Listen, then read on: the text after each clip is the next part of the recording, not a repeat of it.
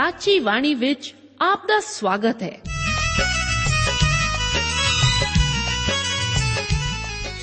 ਪ੍ਰਿय ਸ਼੍ਰੋਤਾ, ਇਹ ਸਾਚੀ ਬਾਣੀ ਕੀ ਹੈ?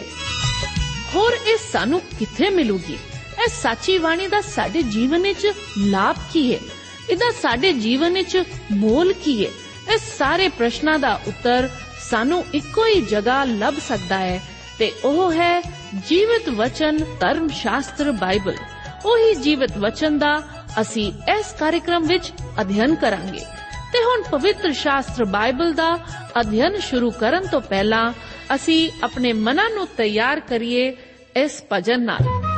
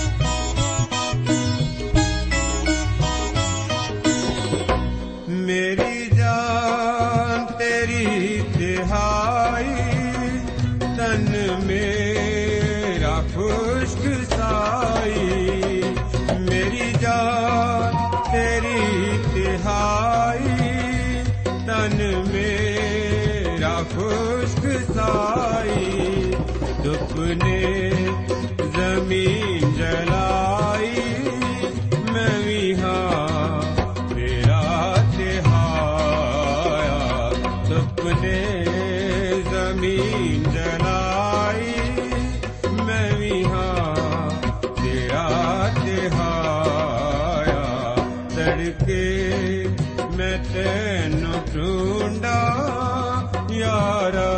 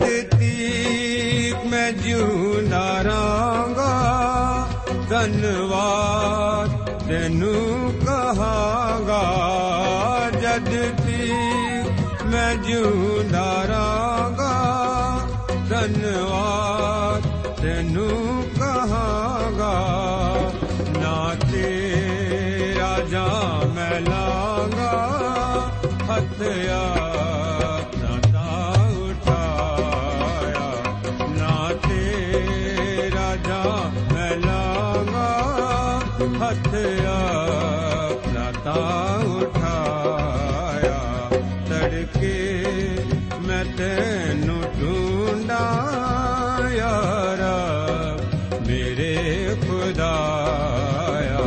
ਤੜਕੇ ਮੈਂ ਤੈਨੂੰ ਢੂੰਡਾਂ, ਤੜਕੇ ਮੈਂ ਤੈਨੂੰ ਢੂੰਡਾਂ, ਤੜਕੇ ਮੈਂ ਤੈਨੂੰ ਢੂੰਡਾਂ। ਪ੍ਰਭੂ ਯੀਸ਼ੂ ਮਸੀਹ ਜੀ ਦੇ ਵਚਨ ਹਨ ਕੋਈ ਮੇਰੇ ਕੋਲ ਨਹੀਂ ਆ ਸਕਦਾ। ਜੇ ਪਿਤਾ, ਜਿਨੇ ਮੈਨੂੰ ਘੱਲਿਆ, ਉਹਨੂੰ ਨਾ ਖਿੱਚੇ ਅਤੇ ਮੈਂ ਅੰਤ ਦੇ ਦਿਨ ਉਹਨੂੰ ਜਿਉਂਦਾ ਉਠਾਵਾਂਗਾ। ਪਿਆਰੇ ਅਜ਼ੀਜ਼ੋ, ਅੱਜ ਦੇ ਇਸ ਬਾਈਬਲ ਧਰਮ ਸ਼ਾਸਤਰ ਦੇ ਅਧਿਐਨ ਨਾਲ ਸੰਬੰਧਿਤ ਪ੍ਰੋਗਰਾਮ ਵਿੱਚ ਲੂਕਾ ਦੀ ਇੰਜੀਲ ਉਸ ਦਾ 4 ਅਧਿਆਇ 1 ਆਇਤ ਤੋਂ ਲੈ ਕੇ 15 ਆਇਤ ਤੱਕ ਅਧਿਐਨ ਕਰਨ ਲਈ ਮੈਂ ਆਪ ਦਾ ਸਵਾਗਤ ਕਰਦਾ ਹਾਂ।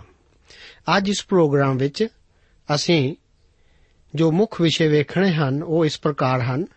ਪ੍ਰਭੂ ਯੀਸ਼ੂ ਦਾ ਪਰਤਾਇਆ ਜਾਣਾ, ਯੀਸ਼ੂ ਦਾ ਗਲੀਲ ਅਤੇ ਨਾਸਰਤ ਨੂੰ ਵਾਪਸੀ, ਯੀਸ਼ੂ ਆਪਣੇ ਹੀ ਸ਼ਹਿਰ ਵਾਸੀਆਂ ਦੁਆਰਾ ਨਿਕਾਰਿਆ ਜਾਣਾ, ਯੀਸ਼ੂ ਦਾ ਆਪਣੇ ਮੁੱਖ ਕੇਂਦਰ ਕਫਰਨਹੂਮ ਨੂੰ ਚਲੇ ਜਾਣਾ ਅਤੇ ਆਪਣੇ ਉਪਦੇਸ਼ ਜਾਰੀ ਰੱਖਣਾ। ਯੀਸ਼ੂ ਜੀ ਨੂੰ ਇੱਕ ਮਨੁੱਖ ਦੇ ਤੌਰ ਤੇ ਸ਼ੈਤਾਨ ਰਾਹੀਂ ਪਰਮਾਇਆ ਜਾਣਾ ਹੈ। ਇਹ ਮਨੁੱਖੀ ਲਾਲਚ ਸਨ ਜੋ ਕਿ ਸਾਡੇ ਸਭਨਾਂ ਦੇ ਨਾਲ ਵਾਪਰਦੇ ਹਨ। ਇਹ ਮਨੁੱਖੀ ਲਾਲਸਾਵਾਂ ਦਾ ਸਮੁੱਚਾ ਪ੍ਰਤੀਬਿੰਬ ਪੇਸ਼ ਕਰਦਾ ਹੈ, ਜਿਸ ਦੇ ਵਿੱਚ ਤਿੰਨ ਪਹਿਲੂ ਹਨ। ਪਹਿਲਾ ਪਹਿਲੂ, ਸ਼ੈਤਾਨ ਯੀਸ਼ੂ ਨੂੰ ਆਖਦਾ ਹੈ ਕਿ ਪੱਥਰਾਂ ਨੂੰ ਰੋਟੀ ਵਿੱਚ ਤਬਦੀਲ ਕਰ ਦੇ, ਤਾਂ ਕਿ ਸਰੀਰ ਦੀਆਂ ਲੋੜਾਂ ਦੀ ਪੂਰਤੀ ਹੋ ਸਕੇ। ਰੋਟੀ ਜੀਵਨ ਦਾ ਆਧਾਰ ਹੈ। ਸਰੀਰ ਨੂੰ ਰੋਟੀ ਦੀ ਜ਼ਰੂਰਤ ਹੈ। ਅਤੇ ਯੀਸ਼ੂ ਭੁੱਖਾ ਸੀ। ਗਲਤ ਕੀ ਹੈ? ਆਪਣੀ ਅਸੀਮ ਤਾਕਤ ਨੂੰ ਆਪਣੇ ਹਿੱਤਾਂ ਲਈ ਵਰਤਣਾ ਸਵਾਰਥੀ ਹੋਣਾ ਸੀ।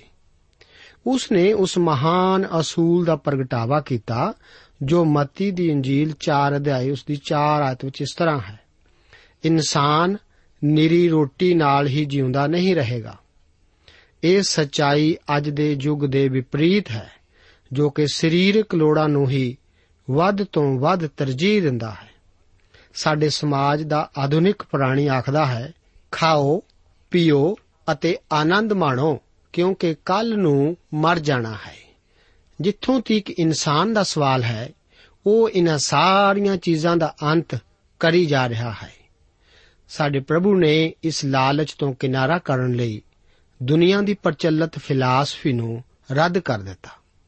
ਦੂਸਰੀ ਗੱਲ ਅਸੀਂ ਦੇਖਦੇ ਹਾਂ ਸ਼ੈਤਾਨ ਨੇ ਯੀਸ਼ੂ ਨੂੰ ਦੁਨੀਆ ਦੀਆਂ ਕੌਮਾਂ ਦਾ ਲਾਲਚ ਦਿੱਤਾ। ਕੌਮਾਂ ਆਪਣੀ ਸ਼ਕਤੀ ਜ਼ਾਲਮਾਨਾ ਤਾਕਤ ਅਤੇ ਰਾਜਨੀਤਿਕ ਛਲ ਕਪਟ ਰਾਹੀਂ ਹਾਸਲ ਕਰਦੀਆਂ ਹਨ। ਲੜਾਈ ਜ਼ਿੰਦਗੀ ਦਾ ਰਾਸਤਾ ਹੈ। ਘਿਰਣਾ ਅਤੇ ਡਰ ਲੋਕਾਂ ਦੀ ਭੀੜ ਨੂੰ ਆਕਰਸ਼ਿਤ ਕਰਨ ਲਈ ਚਾਬੁਕ ਦਾ ਕੰਮ ਕਰਦੇ ਹਨ। ਇਹ ਸ਼ੈਤਾਨੀਅਤ ਹੈ ਅਤੇ ਸ਼ੈਤਾਨ ਦੁਨੀਆ ਦੇ ਬਾਦਸ਼ਾਹਤ ਇਹਨਾਂ ਸ਼ਰਤਾਂ ਤੇ ਪ੍ਰਦਾਨ ਕਰਦਾ ਹੈ। ਆਦਮੀਆਂ ਨੂੰ ਤਬਦੀਲ ਕਰਨਾ ਹੋਵੇਗਾ ਤਾਂ ਕਿ ਉਹ ਪਰਮੇਸ਼ਵਰ ਦੇ ਰਾਜ ਵਿੱਚ ਦਾਖਲ ਹੋ ਸਕਣ। ਯੋਹੰਨਾ 3 ਅਧਿਆਏ, ਉਸ ਦੀ 3 ਆਇਤ ਵਿੱਚ ਵਚਨ ਹਨ, ਯੀਸ਼ੂ ਨੇ ਉਹਨੂੰ ਉੱਤਰ ਦਿੱਤਾ, ਮੈਂ ਤੈਨੂੰ ਸੱਚ ਆਖਦਾ ਹਾਂ ਕਿ ਕੋਈ ਮਨੁੱਖ ਜੇਕਰ ਨਵੇਂ ਸਿਰਿਓਂ ਨਾ ਜੰਮੇ, ਪਰਮੇਸ਼ਵਰ ਦੇ ਰਾਜ ਨੂੰ ਵੇਖ ਨਹੀਂ ਸਕਦਾ। ਯੀਸ਼ੂ ਦਾ ਉੱਤਰ ਅਖੀਰੀ ਹਾਲਤ ਦਾ ਇੱਕ ਨੋਟ ਹੈ, ਜਿਸ ਦਾ ਜ਼ਿਕਰ ਮਤੀ 4 ਅਧਿਆਏ 10 ਆਇਤ ਵਿੱਚ ਇਸ ਪ੍ਰਕਾਰ ਹੈ, ਭਈ ਤੂੰ ਪ੍ਰਭੂ ਪਰਮੇਸ਼ਵਰ ਨੂੰ ਮੱਥਾ ਟੇਕ ਅਤੇ ਉਸੇ ਇਕੱਲੇ ਦੀ ਉਪਾਸਨਾ ਕਰ। ਫਿਰ ਪੌਲਸ ਸਾਨੂੰ ਦੱਸਦਾ ਹੈ, ਜਿਸ ਦਾ ਜ਼ਿਕਰ ਦੂਸਰਾ ਕੋਰਿੰਥੀਆਂ ਦੀ ਪੱਤਰੀ ਅਤੇ ਉਸ ਦਾ 10 ਅਧਿਆਏ 3 ਤੋਂ 5 ਆਇਤ ਵਿੱਚ ਇਸ ਪ੍ਰਕਾਰ ਹੈ, ਅਸੀਂ ਭਾਵੇਂ ਸਰੀਰ ਦੇ ਵਿੱਚ ਚੱਲਦੇ ਹਾਂ, ਪਰ ਸਰੀਰ ਦੇ ਅਨੁਸਾਰ ਯੁੱਧ ਨਹੀਂ ਕਰਦੇ। ਇਸ ਲਈ ਜੋ ਸਾਡੇ ਯੁੱਧ ਦੇ ਸ਼ਾਸਤਰ ਸਰੀਰਕ ਨਹੀਂ ਸਗੋਂ ਪਰਮੇਸ਼ਵਰ ਦੇ ਭਾਣੇ, ਕਿਲਿਆਂ ਦੇ ਢਾਹ ਦੇਣ ਲਈ ਡਾਢੇ ਤਕੜੇ ਹਨ। ਸੋ ਅਸੀਂ ਵਹਿਮਾਂ ਨੂੰ ਅਤੇ ਹਰ ਇੱਕ ਉੱਚੀ ਗੱਲ ਨੂੰ ਜਿਹੜੀ ਪਰਮੇਸ਼ਵਰ ਦੇ ਗਿਆਨ ਦੇ ਵਿਰੁੱਧ ਸਿਰ ਚੁੱਕਦੀ ਹੈ, ਢਾਹ ਦਿੰਦੇ ਹਾਂ ਅਤੇ ਹਰ ਇੱਕ ਖਿਆਲ ਨੂੰ ਬੰਧਨ ਵਿੱਚ ਲਿਆਉਂਦੇ ਹਾਂ, ਭਈ ਉਹ ਮਸੀਹ ਦਾ ਆਗਿਆਕਾਰ ਹੋਵੇ। ਤੀਸਰੀ ਗੱਲ ਅਸੀਂ ਦੇਖਦੇ ਹਾਂ ਕਿ ਸ਼ੈਤਾਨ ਯੀਸ਼ੂ ਨੂੰ ਹੈਕਲ ਵਿੱਚੋਂ ਆਪਣੇ ਆਪ ਨੂੰ ਬਾਹਰ ਹੇਠਾਂ ਵੱਲ ਸੁੱਟਣ ਲਈ ਭਰਮਾਉਂਦਾ ਹੈ। ਇਹ ਤਰੀਕਾ ਯੀਸ਼ੂ ਲਈ ਇੱਕ ਤਰਕ ਸੰਗਤ ਢੰਗ ਪ੍ਰਤੀਤ ਹੋਵੇਗਾ, ਜਿਸ ਰਾਹੀਂ ਭੀੜ ਪ੍ਰਭਾਵਿਤ ਹੋਵੇ ਅਤੇ ਜਿਸ ਨਾਲ ਉਸ ਦਾ ਉਦੇਸ਼ ਪੂਰਾ ਹੋਵੇ। ਪਰੰਤੂ ਯੀਸ਼ੂ ਤਾਜ ਪਹਿਨਣ ਲਈ ਕੋਈ ਸੌਖਾ ਤਰੀਕਾ ਅਖਤਿਆਰ ਨਹੀਂ ਕਰੇਗਾ। ਉਹ ਜ਼ਰੂਰ ਪਰਮੇਸ਼ਵਰ ਦੀ ਸ਼ੋਭਾ ਦਾ ਤਾਜ ਪਹਿਨਣ ਤੋਂ ਪਹਿਲਾਂ ਕੰਡਿਆਂ ਦਾ ਤਾਜ ਪਹਿਨੇਗਾ। ਉਤਪਤ 3 ਅਧਿਆਇ 19 ਆਇਤ ਵਿੱਚ ਜ਼ਿਕਰ ਹੈ, ਤੂੰ ਆਪਣੇ ਮੂੰਹ ਦੇ ਮੁੜਕੇ ਨਾਲ ਰੋਟੀ ਖਾਵੇਂਗਾ।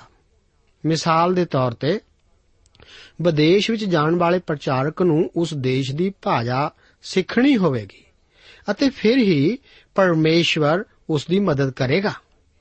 ਅਸੀਂ ਪਰਮੇਸ਼ਵਰ ਦੇ ਭਾਈਵਾਲ ਹਾਂ, ਕਠਪੁਤਲੀਆਂ ਨਹੀਂ ਹਾਂ। ਪ੍ਰਭੂ ਯੀਸ਼ੂ ਇੱਕ ਝੂਠੀ ਅਤੇ ਮਨ ਘੜਤ ਰੋਹਾਨੀ ਘਟਨਾ ਦੇ ਵਾਪਰਨ ਨੂੰ ਨਿਕਾਰਦੇ ਹਨ। ਉਹਨਾਂ ਦਾ ਉੱਤਰ ਤਬਾਹ ਕਰਨ ਵਾਲਾ ਸੀ। ਇਸ ਸੰਬੰਧ ਵਿੱਚ ਵਿਵਸਥਾ ਸਾਰ ਉਸ ਦਾ 6 ਅਧਿਆਇ ਅਤੇ ਉਸ ਦੀ 16 ਅਧ ਵਿੱਚ ਦਰਜ ਹੈ, ਤੁਸੀਂ ਯਹੋਵਾ ਆਪਣੇ ਪਰਮੇਸ਼ਵਰ ਨੂੰ ਨਾ ਪਰਤਾਓ, ਜਿਵੇਂ ਤੁਸੀਂ ਮਸਾ ਵਿੱਚ ਕੀਤਾ ਸੀ। ਅਸਲ ਵਿੱਚ ਯੀਸ਼ੂ ਨੇ ਆਪਣੀ ਸਰਵਜਨਕ ਸੇਵਾ ਦਾ ਕੰਮ ਆਪਣੇ ਘਰੇਲੂ ਸ਼ਹਿਰ ਨਾਸਰਤ ਤੋਂ ਸ਼ੁਰੂ ਕੀਤਾ, ਜਿੱਥੋਂ ਕਿ ਉਸ ਨੂੰ ਨਕਾਰਿਆ ਗਿਆ ਸੀ ਅਤੇ ਬਾਹਰ ਕੱਢ ਦਿੱਤਾ ਗਿਆ ਸੀ। ਯੀਸ਼ੂ ਨੇ ਅਸ਼ਾਇਆ ਨਵੀ ਉਸ ਦਾ 61 ਅਧਿਆਏ ਉਸ ਦੀਆਂ 1 ਅਤੇ 2 ਆਇਤਾਂ ਦੇ ਸੱਚ ਹੋਣ ਅਤੇ ਸੰਪੂਰਨ ਹੋਣ ਦਾ ਮਹੱਤਵਪੂਰਨ ਐਲਾਨ ਕੀਤਾ। ਇਸ ਤੋਂ ਬਾਅਦ ਅਸੀਂ ਦੇਖਦੇ ਹਾਂ ਕਿ ਪ੍ਰਭੂ ਯੀਸ਼ੂ ਨੂੰ ਸ਼ੈਤਾਨ ਨੇ ਪਰਤਾਉਣ ਦੀ ਭਰਪੂਰ ਕੋਸ਼ਿਸ਼ ਕੀਤੀ। ਕਿ ਉਹ ਆਪਣੇ ਉਦੇਸ਼ ਤੋਂ ਉਖੜ ਜਾਵੇ। ਇਸ ਦਾ ਜ਼ਿਕਰ ਲੂਕਾ 4 ਅਧਿਆਏ ਉਸ ਦੀ 1 ਤੋਂ 2 ਆਇਤ ਵਿੱਚ ਇਸ ਪ੍ਰਕਾਰ ਹੈ। ਤਾਂ ਯੀਸ਼ੂ ਪਵਿੱਤਰ ਆਤਮਾ ਨਾਲ ਭਰਪੂਰ ਹੋ ਕੇ ਜਰਦਨ ਤੋਂ ਮੁੜਿਆ ਔਰ ਆਤਮਾ ਦੀ ਅਗਵਾਈ ਨਾਲ 40 ਦਿਨਾਂ ਤੋੜੀ ਉਜਾੜ ਵਿੱਚ ਫਿਰਦਾ ਰਿਹਾ ਅਤੇ ਸ਼ੈਤਾਨ ਉਹਨੂੰ ਪਰਤਾਉਂਦਾ ਸੀ ਔਰ ਉਨੀ ਦਿਨੀ ਉਹਨੇ ਕੁਝ ਨਾ ਖਾਦਾ ਔਰ ਜਦ ਉਹ ਦਿਨ ਪੂਰੇ ਹੋ ਗਏ ਤਾਂ ਉਹਨੂੰ ਭੁੱਖ ਲੱਗੀ। ਇੱਥੇ ਸਾਡੇ ਸਾਹਮਣੇ ਪ੍ਰਭੂ ਯੀਸ਼ੂ ਮਸੀਹ ਦੀ ਪ੍ਰੀਖਿਆ ਦਾ ਵਰਤਾਂਤ ਹੈ। ਸੰਖੇਪ ਰੂਪ ਵਿੱਚ ਸਾਰੇ ਉਪਦੇਸ਼, ਮੱਤੀ, ਮਰਕਸ ਅਤੇ ਲੂਕਾ, ਸਾਰੇ ਇਸ ਪ੍ਰੀਖਿਆ ਦੀ ਪ੍ਰੋੜਤਾ ਕਰਦੇ ਹਨ। ਯੋਹੰਨਾ ਇਸ ਘਟਨਾ ਦਾ ਵਰਣਨ ਨਹੀਂ ਕਰਦਾ, ਕਿਉਂਕਿ ਉਹ ਪ੍ਰਭੂ ਯੀਸ਼ੂ ਨੂੰ ਮਸੀਹ ਦੇ ਪੁੱਤਰ ਦੇ ਤੌਰ ਤੇ ਪੇਸ਼ ਕਰਦੇ ਹਨ ਅਤੇ ਪ੍ਰਭੂ ਯੀਸ਼ੂ ਦੇ ਦੇਵੀ ਗੁਣਾ ਤੇ ਜ਼ਿਆਦਾ ਜ਼ੋਰ ਦਿੰਦੇ ਹਨ। ਸੰਖੇਪ ਰੂਪ ਵਿੱਚ ਸਾਰੇ ਉਪਦੇਸ਼ ਪ੍ਰਭੂ ਯੀਸ਼ੂ ਦੀ ਇਨਸਾਨੀਅਤ ਤੇ ਜ਼ੋਰ ਦਿੰਦੇ ਹਨ। ਲੂਕਾ ਦੇ ਉਪਦੇਸ਼ ਉਸ ਦਾ 3 ਅਧਿਆਇ, ਉਸ ਦੀ 38 ਆਇਤ ਅਨੁਸਾਰ ਯੀਸ਼ੂ ਨੂੰ ਮਨੁੱਖੀ ਪੁੱਤਰ ਕਿਹਾ ਗਿਆ ਹੈ। ਜ਼ਿਕਰ ਹੈ ਕਿ ਉਹ ਹਨੋਕ ਦਾ, ਉਹ ਸੇਤ ਦਾ, ਉਹ ਆਦਮ ਦਾ, ਉਹ ਪਰਮੇਸ਼ਵਰ ਦਾ ਪੁੱਤਰ ਸੀ। ਇਹ ਮਰੀਮ ਦੀ ਵੰਸ਼ਾਵਲੀ ਹੈ ਜੋ ਕਿ ਯੀਸ਼ੂ ਦੀ ਆਦਮ ਦੀ ਉਤਪਤੀ ਤੀਕ ਰੂਪ ਰੇਖਾ ਵਰਣਨ ਕਰਦੀ ਹੈ। ਆਦਮ ਦਾ ਪੁੱਤਰ ਹੋਣ ਦੇ ਨਾਤੇ ਯੀਸ਼ੂ ਇਸ ਮਨੁੱਖ ਜਾਤੀ ਦੀ ਉਤਪਤੀ ਦੇ ਆਰੰਭ ਤੱਕ ਜਾਂਦਾ ਹੈ, ਜਿਸ ਦੇ ਕਿ ਅਸੀਂ ਸਾਰੇ ਮੈਂਬਰ ਹਾਂ। ਇਹ ਇੱਕ ਮਨੁੱਖ ਹੋਣ ਦੇ ਨਾਤੇ ਹੀ ਸੀ ਕਿ ਉਹ ਸਾਡੇ ਵਾਂਗ ਹੀ ਪਰਤਾਇਆ ਗਿਆ ਸੀ। ਫਿਰ ਵੀ ਉਹ ਪਾਪਾਂ ਤੋਂ ਰਹਿਤ ਸੀ। ਸਾਡੇ ਪ੍ਰਭੂ ਦੇ ਪਰਤਾਉਣ ਬਾਰੇ ਇੱਕ ਭਿਆਨਕ ਅਤੇ ਡਰਪੂਰਵਕ ਹਨੇਰਾ ਹੈ, ਜੋ ਕਿ ਇੱਕ ਭਿਆੰਕਰ ਪਹੇਲੀ ਜਾਂ ਬੁਝਾਰਤ ਹੈ। ਉਸ ਨਾਲ ਉਸ ਦੇ ਖਿਲਾਫ ਛੁਪੀਆਂ ਹੋਈਆਂ ਤਾਕਤਾਂ ਸਨ, ਜੋ ਬੁਰਾਈ ਕਰਦੀਆਂ ਸਨ। ਉਹ ਹਨੇਰੇ ਅਤੇ ਸਰਵਨਾਸ਼ ਦੀਆਂ ਤਾਕਤਾਂ ਨਾਲ ਘਿਰਿਆ ਹੋਇਆ ਸੀ। ਉਹ ਮਨੁੱਖਤਾ ਦੀਆਂ ਬੁਨਿਆਦੀ ਮੁਸੀਬਤਾਂ ਨਾਲ ਦਵੋਚਿਆ ਹੋਇਆ ਸੀ। ਪਰ ਫਿਰ ਵੀ ਉਸਨੇ ਮਨੁੱਖਤਾ ਲਈ ਜਿੱਤ ਹਾਸਲ ਕੀਤੀ ਅਤੇ ਆਪਾਂ ਸਾਰਿਆਂ ਲਈ ਜਿੱਤ ਹਾਸਲ ਕੀਤੀ। ਆਪਾਂ ਨੂੰ ਦੱਸਿਆ ਜਾਂਦਾ ਹੈ ਕਿ ਯੀਸ਼ੂ ਪਵਿੱਤਰ ਆਤਮਾ ਨਾਲ ਭਰਿਆ ਹੋਇਆ ਸੀ। ਇੱਕ ਮਨੁੱਖ ਦੇ ਤੌਰ ਤੇ ਪਰਮੇਸ਼ਵਰ ਦੇ ਪੁੱਤਰ ਨੂੰ ਪਵਿੱਤਰ ਆਤਮਾ ਨਾਲ ਭਰਪੂਰ ਹੋਣਾ ਪੈਣਾ ਹੀ ਸੀ ਤਾਂ ਕਿ ਉਹ ਪਰਤਾਉਣ ਦਾ ਸਾਹਮਣਾ ਕਰ ਸਕੇ। ਰੋਮੀਆਂ ਦੀ ਪੱਤਰੀ 7 ਅਧਿਆਏ, ਉਸ ਦੀ 21 ਆਇਤ ਵਿੱਚ ਪੌਲਸ ਦੱਸਦਾ ਹੈ, ਸੋ ਮੈਂ ਇਹ ਕਾਨੂੰਨ ਵੇਖਦਾ ਹਾਂ, ਭਈ ਜਦ ਮੈਂ ਭਲਾਈ ਕਰਨੀ ਚਾਹੁੰਦਾ ਹਾਂ, ਤਦੋਂ ਬੁਰੀਾਈ ਹਾਜ਼ਰ ਹੁੰਦੀ ਹੈ। ਕੀ ਤੁਸੀਂ ਇਸ ਨੂੰ ਸੱਚ ਨਹੀਂ ਮੰਨਦੇ? ਅੱਗੇ ਰੋਮੀਆਂ ਦੀ ਪੱਤਰੀ 8 ਅਧਿਆਇ ਉਸ ਦੀ 3 ਅਤੇ 4 ਆਇਤਾਂ ਵਿੱਚ ਪੌਲਸ ਆਖਦਾ ਹੈ, ਜੋ ਸ਼ਰਾ ਤੋਂ ਨਾ ਹੋ ਸਕਿਆ, ਇਸ ਕਰਕੇ ਜੋ ਉਹ ਸਰੀਰ ਦੇ ਕਾਰਨ ਨਿਤਾਣੀ ਸੀ, ਪਰਮੇਸ਼ਵਰ ਨੇ ਆਪਣਾ ਪੁੱਤਰ ਪਾਪ ਦੇ ਲਈ ਪਾਪੀ ਸਰੀਰ ਦੇ ਰੂਪ ਵਿੱਚ ਘੱਲ ਕੇ ਸਰੀਰ ਵਿੱਚ ਹੀ ਪਾਪ ਉਤੇ ਸਜ਼ਾ ਦਾ ਹੁਕਮ ਦਿੱਤਾ। ਇਸ ਲਈ ਜੋ ਸਾਡੇ ਵਿੱਚ ਜਿਹੜੇ ਸਰੀਰ ਦੇ ਨਹੀਂ ਸਗੋਂ ਆਤਮਾ ਦੇ ਅਨੁਸਾਰ ਚੱਲਦੇ ਹਾਂ। ਸ਼ਰਾ ਦਾ ਰਾਸਤਾ ਹੁਕਮ ਪੂਰਾ ਹੋਵੇ। ਸੋ ਗਲਾਤੀਆਂ ਨੂੰ ਉਸ ਦੀ ਪੱਤਰੀ 5 ਅਧਿਆਇ ਉਸ ਦੀ 16 ਆਇਤ ਵਿੱਚ ਪੌਲਸ ਸੰਖੇਪ ਕਰਦੇ ਹੋਏ ਕਹਿੰਦਾ ਹੈ, ਪਰ ਮੈਂ ਆਖਦਾ ਹਾਂ, ਤੁਸੀਂ ਆਤਮਾ ਦੁਆਰਾ ਚੱਲੋ, ਤਾਂ ਸਰੀਰ ਦੇ ਵਿਸ਼ਿਆਂ ਨੂੰ ਕਦੇ ਪੂਰਿਆ ਨਾ ਕਰੋਗੇ। ਸਾਨੂੰ ਪਵਿੱਤਰ ਆਤਮਾ ਦਾ ਜ਼ਰੂਰਤ ਹੈ। ਅੱਗੇ ਵਿਵਸਥਾ ਸਾਰ 8 ਦੇ ਉਸ ਦੀ 2 ਆਇਤ ਵਿੱਚ ਪਰਮੇਸ਼ਰ ਇਸرائیਲੀਆਂ ਨੂੰ ਆਖਦਾ ਹੈ, ਤੁਸੀਂ ਉਸ ਸਾਰੇ ਰਸਤੇ ਨੂੰ ਯਾਦ ਰੱਖੋ, ਜਿਹਦੇ ਵਿੱਚ ਯਹੋਵਾ ਤੁਹਾਡਾ ਪਰਮੇਸ਼ਵਰ ਤੁਹਾਨੂੰ 40 ਵਰੇ ਉਜਾੜ ਵਿੱਚ ਲਈ ਫਿਰਦਾ ਰਿਹਾ, ਤਾਂ ਜੋ ਤੁਹਾਨੂੰ ਅਧੀਨ ਕਰੇ ਅਤੇ ਤੁਹਾਨੂੰ ਪਰਖੇ ਅਤੇ ਜਾਣੇ ਕਿ ਤੁਹਾਡੇ ਮਨ ਵਿੱਚ ਕੀ ਹੈ, ਅਰਥਾਤ ਕੀ ਤੁਸੀਂ ਉਸ ਦੇ ਹੁਕਮਾਂ ਉੱਤੇ ਚੱਲੋਗੇ ਵੀ ਕਿ ਨਹੀਂ? ਦੂਸਰੇ ਸ਼ਬਦਾਂ ਵਿੱਚ, ਪਰਮੇਸ਼ਵਰ ਇਸرائیਲੀਆਂ ਦਾ ਇਮਤਿਹਾਨ ਲੈ ਰਿਹਾ ਹੈ। ਪਰਮੇਸ਼ਵਰ ਕਦੇ ਵੀ ਕਿਸੇ ਨੂੰ ਮੰਦ ਭਾਵਨਾ ਨਾਲ ਪਰਖ ਨਹੀਂ ਕਰਦਾ। ਸਾਨੂੰ ਦੱਸਿਆ ਗਿਆ ਹੈ ਕਿ ਪ੍ਰਭੂ ਦੇ ਪਰਖੇ ਜਾਣ ਤੋਂ ਪਹਿਲਾਂ ਉਸ ਨੂੰ ਪਵਿੱਤਰ ਆਤਮਾ ਰਾਹੀਂ ਉਜਾੜ ਵੱਲ ਜਾਣ ਲਈ ਪ੍ਰੇਰਿਤ ਕੀਤਾ ਗਿਆ ਸੀ। ਦੂਸਰੇ ਸ਼ਬਦਾਂ ਵਿੱਚ ਪ੍ਰਭੂ ਨੇ ਪਰਤਾਇਆ ਜਾਣਾ ਨਹੀਂ ਚਾਹਿਆ ਸੀ। ਗਤਸਮਨੀ ਦੇ ਬਾਗ ਵਿਖੇ ਵੀ ਉਸਨੇ ਪ੍ਰਾਰਥਨਾ ਕੀਤੀ हे ਪਿਤਾ, ਜੇ ਤੈਨੂੰ ਭਾਵੇ, ਤਾਂ ਇਹ ਪਿਆਲਾ ਮੇਥੋਂ ਹਟਾ ਦੇ, ਤਾਂ ਵੀ ਮੇਰੀ ਮਰਜ਼ੀ ਨਹੀਂ, ਪਰ ਤੇਰੀ ਪੂਰੀ ਹੋਵੇ। ਇਸ ਆਇਤ ਦਾ ਵਰਣਨ ਲੂਕਾ 22 ਦੇ ਉਸ ਦੀ 42 ਆਇਤ ਵਿੱਚ ਹੈ। ਪ੍ਰਭੂ ਦਾ ਪਰਤਾਇਆ ਜਾਣਾ 40ਵੇਂ ਦਿਨ ਦੇ ਅੰਤ ਦੇ ਸ਼ੁਰੂ ਨਹੀਂ ਹੋਇਆ ਸੀ। ਲੂਕਾ ਸਾਨੂੰ ਦੱਸਦਾ ਹੈ ਕਿ ਪਰਤਾਏ ਜਾਣ ਤੋਂ ਬਾਅਦ ਉਹ ਪ੍ਰਭੂ ਭੁੱਖਾ ਸੀ। ਉਹ ਉਹਨਾਂ 40 ਦਿਨਾਂ ਦੌਰਾਨ ਸ਼ੈਤਾਨ ਰਾਹੀਂ ਪਰਤਾਇਆ ਜਾਂਦਾ ਰਿਹਾ ਸੀ। ਗਤਸਮਨੀ ਦੇ ਬਾਗ ਵਿਖੇ ਸ਼ੈਤਾਨ ਦਾ ਇੱਕ ਹੋਰ ਹਮਲਾ ਹੋਇਆ ਸੀ। ਇਸ ਅਧਿਆਏ ਦੀ ਆਇਤ 4 ਅਤੇ ਉਸ ਦਾ 13 ਆਇਤ ਵਿੱਚ ਲੂਕਾ ਸਾਨੂੰ ਦੱਸਦਾ ਹੈ, ਅਰ ਸ਼ੈਤਾਨ ਜਾਂ ਸਾਰਾ ਪਰਤਾਵਾ ਕਰ ਹਟਿਆ, ਤਾਂ ਕੁਝ ਚਿਰ ਤੀਕਰ ਉਸ ਕੋਲੋਂ ਦੂਰ ਰਿਹਾ। ਹੋਰ ਜਿਹੜੀ ਚੀਜ਼ ਸਾਨੂੰ ਸਮਝਣ ਦੀ ਲੋੜ ਹੈ, ਉਹ ਇਹ ਹੈ ਕਿ ਸ਼ੈਤਾਨ ਇੱਕ ਆਦਮੀ ਹੈ। ਮੈਂ ਸਮਝਦਾ ਹਾਂ ਕਿ 30 ਤੋਂ 90% ਲੋਕ ਕਹਿੰਦੇ ਹਨ ਕਿ ਸ਼ੈਤਾਨ ਇਨਸਾਨ ਨਹੀਂ ਹੈ। ਬਾਈਬਲ ਵੈਸੇ ਇੱਕ ਸਚਾਈ ਨੂੰ ਜ਼ਾਹਿਰ ਕਰਦੀ ਹੈ ਕਿ ਸ਼ੈਤਾਨ ਇੱਕ ਆਦਮੀ ਹੀ ਹੈ। ਜਦ ਸ਼ੈਤਾਨ ਨੇ ਯੀਸ਼ੂ ਨੂੰ ਪਰਤਾਇਆ, ਤਾਂ ਕੀ ਉਹ ਸਰੀਰਕ ਰੂਪ ਵਿੱਚ ਆਇਆ ਜਾਂ ਕਿਸੇ ਹੋਰ ਰੂਪ ਵਿੱਚ ਆਇਆ? ਪਵਿੱਤਰ ਬਾਈਬਲ ਧਰਮ ਸ਼ਾਸਤਰ ਨਿਰਣਾ ਕਰਦਾ ਹੈ ਕਿ ਪ੍ਰਭੂ ਸ਼ੈਤਾਨ ਨੂੰ ਮੂੰਹੋਂ ਤੋਂ ਹੀ ਮਿਲੇ। ਸਾਨੂੰ ਅਹਿਸਾਸ ਹੋਣਾ ਚਾਹੀਦਾ ਹੈ ਕਿ ਸ਼ੈਤਾਨ ਮਹਾਨ, ਚਲਾਕ, ਰਹੱਸਪੂਰਨ ਇੱਕ ਸਮੇਂ ਉਹ ਸ਼ੇਰ ਦੇ ਰੂਪ ਵਿੱਚ ਪ੍ਰਗਟ ਹੁੰਦਾ ਹੈ ਤੇ ਭਾਲਦਾ ਹੈ ਕਿ ਕਿਹਨੂੰ ਨਿਗਲ ਜਾਵੇ। ਦੂਸਰੇ ਪਾਲ ਵਿੱਚ ਹੀ ਉਹ ਇੱਕ ਦੇਵ ਆਤਮਾ ਪ੍ਰਤੀਤ ਹੁੰਦੀ ਹੈ, ਜੋ ਕਿ ਚੋਣ ਕਰਨ ਦਾ ਭੁਲੇਖਾ ਪਾਉਂਦੀ ਹੈ ਕਿ ਕੀ ਕਰੇ। ਪ੍ਰਭੂ ਯੀਸ਼ੂ ਦੇ ਪਰਤਾਏ ਜਾਣ ਬਾਰੇ ਯੋਹੰਨਾ 14 ਅਧਿਆਇ ਉਸ ਦੀ 30 ਆਇਤ ਵਿੱਚ ਲਿਖਿਆ ਹੈ, ਮੈਂ ਫੇਰ ਤੁਹਾਡੇ ਨਾਲ ਬਹੁਤੀਆਂ ਗੱਲਾਂ ਨਾ ਕਰਾਂਗਾ, ਇਸ ਲਈ ਜੋ ਜਗਤ ਦਾ ਸਰਦਾਰ ਆਉਂਦਾ ਹੈ ਅਤੇ ਮੇਰੇ ਵਿੱਚ ਉਹਦਾ ਕੁਝ ਨਹੀਂ ਹੈ, ਸਾਡਾ ਪ੍ਰਭੂ ਪਵਿੱਤਰ, ਨੁਕਸਾਨ ਰਹਿਤ, ਬੇਦਾਗ ਅਤੇ ਪਾਪੀਆਂ ਤੋਂ ਨਿਆਰਾ ਸੀ। ਯੀਸ਼ੂ ਦਾ ਪਰਤਾਇਆ ਜਾਣਾ ਬੁਰਾਈ ਕਰਨ ਲਈ ਨਹੀਂ ਸੀ। ਇਸ ਤੋਂ ਅੱਗੇ ਲਫ਼ਜ਼ ਪਰਮਾਉਣਾ ਦੂਸਰੇ ਅਰਥਾਂ ਵਿੱਚ ਵਰਤਿਆ ਗਿਆ ਹੈ। ਉਤਪਤੀ ਦੀ ਪੋਥੀ, ਉਸ ਦਾ 22 ਅਧਿਆਏ, ਉਸ ਦੀ ਇੱਕ ਆਇਤ ਸਾਨੂੰ ਦੱਸਦੀ ਹੈ ਕਿ ਪਰਮੇਸ਼ਵਰ ਨੇ ਅਬਰਾਹਮ ਨੂੰ ਪਰਵਾਇਆ। ਉਸ ਨੂੰ ਪਰਖਿਆ। ਇਸ ਦਾ ਮਤਲਬ ਹੈ ਪਰਮੇਸ਼ਵਰ ਨੇ ਅਬਰਾਹਮ ਦਾ ਇਮਤਿਹਾਨ ਲਿਆ। ਅਤੇ ਉਸਨੇ ਪਰਮੇਸ਼ਵਰ ਨੂੰ 40 ਸਾਲਾਂ ਤੱਕ ਉਜਾੜ ਵਿਰਾਨੇ ਵਿੱਚ ਪਰਖਿਆ ਕੀਤਾ। ਇੱਥੇ ਇੱਕ ਸਵਾਲ ਪੈਦਾ ਹੁੰਦਾ ਹੈ। ਕੀ ਪ੍ਰਭੂ ਯੀਸ਼ੂ ਮਸੀਹ ਗਿਰਾਵਟ ਵੱਲ ਜਾ ਸਕਦੇ ਸਨ? ਨਹੀਂ, ਉਹ ਪਰਮਾਏ ਨਹੀਂ ਜਾ ਸਕਦੇ ਸੀ। ਫਿਰ ਕੀ ਇਹ ਇੱਕ ਵਿਧੀ ਪੂਰਵਕ ਪਰਤਾਉਣਾ ਸੀ? ਇਹ ਇੱਕ ਇਮਤਿਹਾਨ ਸੀ। ਜਦੋਂ ਕੋਈ ਨਵੀਂ ਚੀਜ਼ ਬਣਾਈ ਜਾਂਦੀ ਹੈ, ਤਾਂ ਟੈਸਟ ਕੀਤਾ ਜਾਂਦਾ ਹੈ ਉਸ ਦੀ ਪਰਖ ਕੀਤੀ ਜਾਂਦੀ ਹੈ ਉਸ ਦੀ ਪ੍ਰੀਖਿਆ ਲਈ ਜਾਂਦੀ ਹੈ। ਮਿਸਾਲ ਦੇ ਤੌਰ ਤੇ ਟਾਇਰ ਅਤੇ ਹੋਰ ਗੱਡੀਆਂ ਟੈਸਟ ਕੀਤੀਆਂ ਜਾਂਦੀਆਂ ਹਨ ਅਤੇ ਫਿਰ ਟੈਲੀਵਿਜ਼ਨ ਤੇ ਵਿਗਿਆਪਨਾਂ ਵਿੱਚ ਉਤਪਾਦਕ ਤੁਹਾਨੂੰ ਕਾਰ ਦਾ ਮਾਡਲ ਵਿਖਾਉਂਦੇ ਹਨ। ਅਤੇ ਇਸ ਦੀ ਮਜ਼ਬੂਤੀ ਬਾਰੇ ਦੱਸਦੇ ਹਨ। ਹਰੇਕ ਚੀਜ਼ ਦਾ ਟੈਸਟ ਕੀਤਾ ਜਾਂਦਾ ਹੈ। ਪ੍ਰਭੂ ਯੀਸ਼ੂ ਮਸੀਹ ਭਟਕ ਨਹੀਂ ਸਕਦੇ ਸਨ। ਇਸ ਕਰਕੇ ਇਹ ਇੱਕ ਜਾਇਜ਼ ਪ੍ਰੀਖਿਆ ਜਾਂ ਇੱਕ ਜਾਇਜ਼ ਟੈਸਟ ਸੀ। ਸਾਡੇ ਨਜ਼ਦੀਕ ਇੱਕ ਰੇਲ ਦਾ ਪੁਲ ਬਣ ਰਿਹਾ ਸੀ।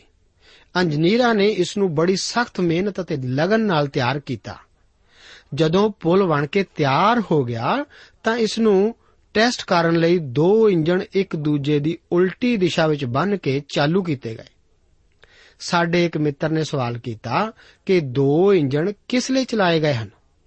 ਇੰਜੀਨੀਅਰਾਂ ਨੇ ਜਵਾਬ ਦਿੱਤਾ ਕਿ ਪੁਲ ਦੀ ਮਜ਼ਬੂਤੀ ਟੈਸਟ ਕਰਨ ਲਈ ਅਜਿਹਾ ਕੀਤਾ ਗਿਆ ਹੈ। ਮੇਰੇ ਮਿੱਤਰ, ਨੇ ਫਿਰ ਸਵਾਲ ਕੀਤਾ ਕਿ ਕੀ ਤੁਹਾਨੂੰ ਸ਼ੱਕ ਹੈ ਕਿ ਪੁਲ ਟੁੱਟ ਸਕਦਾ ਹੈ?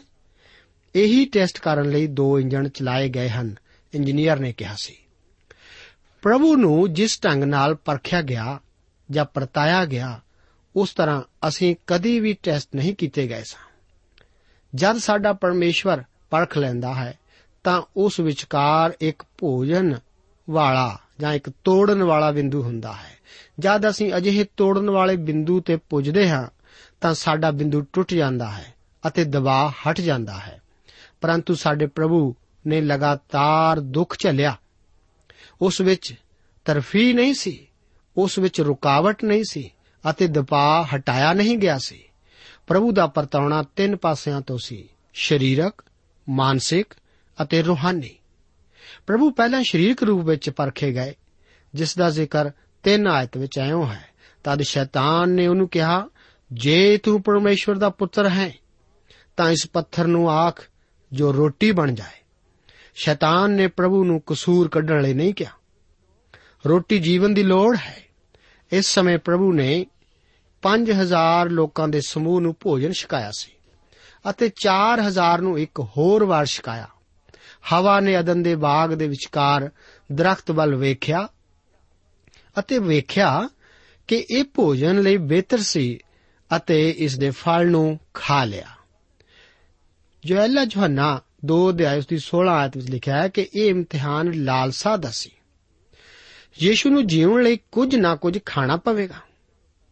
ਇਹ ਬਹੁਤੇ ਲੋਕਾਂ ਦੀ ਅੱਜਕੱਲ ਦੀ ਫਿਲਾਸਫੀ ਹੈ। ਆਦਮੀ ਆਪਣੇ ਸਰੀਰ ਲਈ ਕੋਈ ਚੀਜ਼ ਪ੍ਰਾਪਤ ਕਰਨ ਲਈ ਬੇਈਮਾਨ ਬਣ ਜਾਵੇਗਾ, ਚੋਰੀ ਕਰੇਗਾ, ਜੂਆ ਖੇਡੇਗਾ ਅਤੇ ਸ਼ਰਾਬ ਵੇਚੇਗਾ ਜਾਂ ਕੋਈ ਹੋਰ ਵੀ ਧੰਦਾ ਕਰੇਗਾ। ਇਸੇ ਤਰ੍ਹਾਂ ਔਰਤ ਇੱਕ ਹੀਰੇ ਦੀ ਮੁੰਦਰੀ ਲਈ ਆਪਣੀ ਆਬਰੂ ਵੇਚ ਸਕਦੀ ਹੈ। ਸ਼ੈਤਾਨ ਮਨੁੱਖਤਾ ਬਾਰੇ ਆਪਣੇ ਨੀਵੇਂ ਵਿਚਾਰ ਪ੍ਰਭੂ ਅੱਗੇ ਪੇਸ਼ ਕਰਦਾ ਹੈ। ਇਸ ਦਾ ਜ਼ਿਕਰ ਅਯੂਬ ਦੀ ਪਤਰੀ, ਉਸ ਦਾ 2 ਅਧਿਆਇ, ਉਸ ਦੀ 4 ਆਇਤ ਵਿੱਚ ਇਸ ਪ੍ਰਕਾਰ ਹੈ। ਸ਼ੈਤਾਨ ਨੇ ਯਹੋਵਾ ਨੂੰ ਉੱਤਰ ਦੇ ਕੇ ਆਖਿਆ ਕਿ ਖਲ ਦੇ ਬਦਲੇ ਖਲ, ਸਗੋਂ ਮਨੁੱਖ ਆਪਣਾ ਸਭ ਕੁਝ ਆਪਣੇ ਪ੍ਰਾਣਾ ਲਈ ਦੇ ਦੇਵੇਗਾ। ਇਹ ਸੱਚ ਨਹੀਂ ਭਾਸਦਾ। ਅਤੇ ਸਾਡੇ ਪ੍ਰਭੂ ਨੇ ਆਤਮਾ ਦੀ ਤਲਵਾਰ ਵਰਤੀ, ਜੋ ਕਿ ਪਰਮੇਸ਼ਵਰ ਦਾ ਵਚਨ ਹੈ ਅਤੇ ਸ਼ੈਤਾਨ ਨੂੰ ਹਰਾਉਣ ਲਈ ਹੈ। ਇਸ ਬਾਰੇ ਲੂਕਾ 4 ਦੇ ਉਸ ਦੀ 4 ਆਇਤ ਵਿੱਚ ਇਸ ਤਰ੍ਹਾਂ ਕਿਹਾ ਗਿਆ ਹੈ, ਯੀਸ਼ੂ ਨੇ ਉਹਨੂੰ ਉੱਤਰ ਦਿੱਤਾ ਕਿ ਲਿਖਿਆ ਹੈ ਕਿ ਇਨਸਾਨ ਨਿਰੀ ਰੋਟੀ ਨਾਲ ਹੀ ਜਿਉਂਦਾ ਨਹੀਂ ਰਹੇਗਾ। ਅੱਗੇ ਸ਼ੈਤਾਨ ਨੇ ਪ੍ਰਭੂ ਨੂੰ ਮਾਨਸਿਕ ਸਲਤਨਤ ਜਾਂ ਰਾਜ ਦੇਣ ਵਿੱਚ ਇਸ ਤਰ੍ਹਾਂ ਪਰੀਖਿਆ।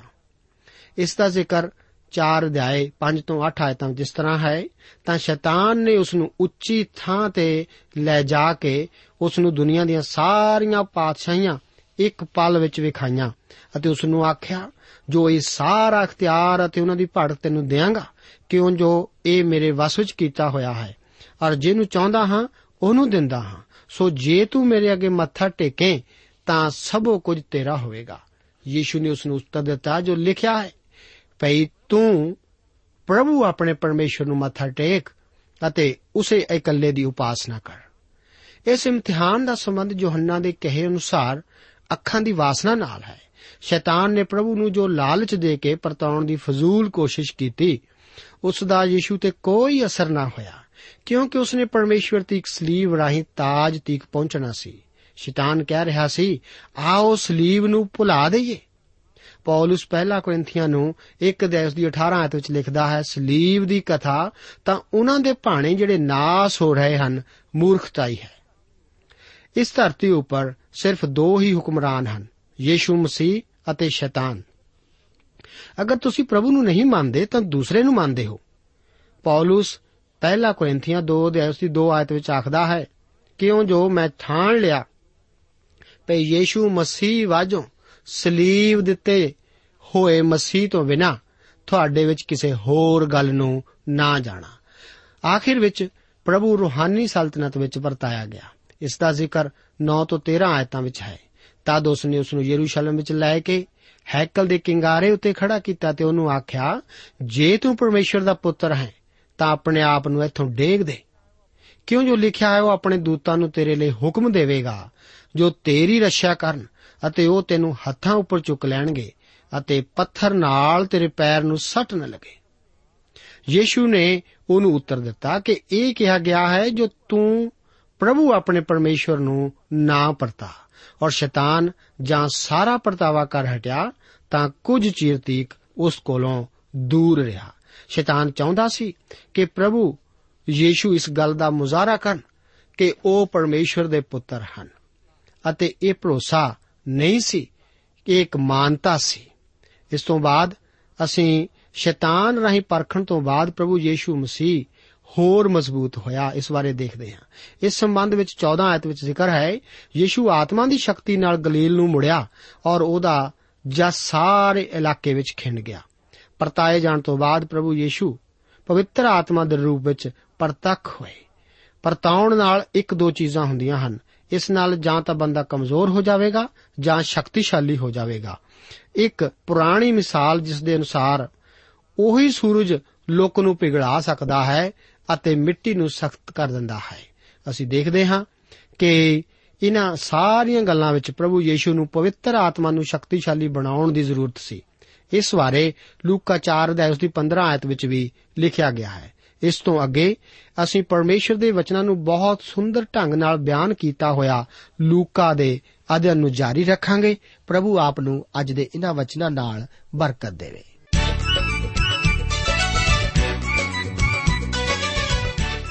ਦੋਸਤੋ, ਸਾਨੂੰ ਉਮੀਦ ਹੈ ਕਿ ਇਹ ਕਾਰਜਕ੍ਰਮ ਤੁਹਾਨੂੰ ਪਸੰਦ ਆਇਆ ਹੋਵੇਗਾ ਤੇ ਇਹ ਕਾਰਜਕ੍ਰਮ ਸੁਣ ਕੇ ਤੁਹਾਨੂੰ ਬਰਕਤਾਂ ਮਿਲੀਆਂ ਹੋਣਗੀਆਂ। ਜੇ ਤੁਸੀਂ ਇਹ ਕਾਰਜਕ੍ਰਮ ਦੇ ਬਾਰੇ ਕੁਝ ਪੁੱਛਣਾ ਚਾਹੁੰਦੇ ਹੋ ਤੇ ਸਾਨੂੰ ਇਸ ਪਤੇ ਤੇ ਲਿਖੋ programme Sachi Bani post box number 1715 sector 36 Chandigarh 160036 ਪਤਾ ਇੱਕ ਵਾਰ ਫੇਰ ਸੁਣ ਲਓ programme Sachi Bani post box number 1715 sector 36 Chandigarh 160036 ਸਾਡਾ ਈਮੇਲ ਪਤਾ ਹੈ punjabi.ttb@twr.in ਪਤਾ ਇੱਕ ਵਾਰ ਫੇਰ ਸੁਣ ਲਓ punjabi.ttb@twr.in ਹੁਣ ਸਾਡੇ ਪ੍ਰੋਗਰਾਮ ਦਾ ਸਮੇਂ ਸਮਾਪਤ ਹੁੰਦਾ ਹੈ ਉਮੀਦ ਹੈ ਅਗਲੇ ਪ੍ਰੋਗਰਾਮ ਵਿੱਚ ਤੁਹਾਡੇ ਨਾਲ ਫੇਰ ਪੇਂਟ ਹੋਏਗੀ ਰੱਬ ਤੁਹਾਨੂੰ ਬਰਕਤ ਦੇ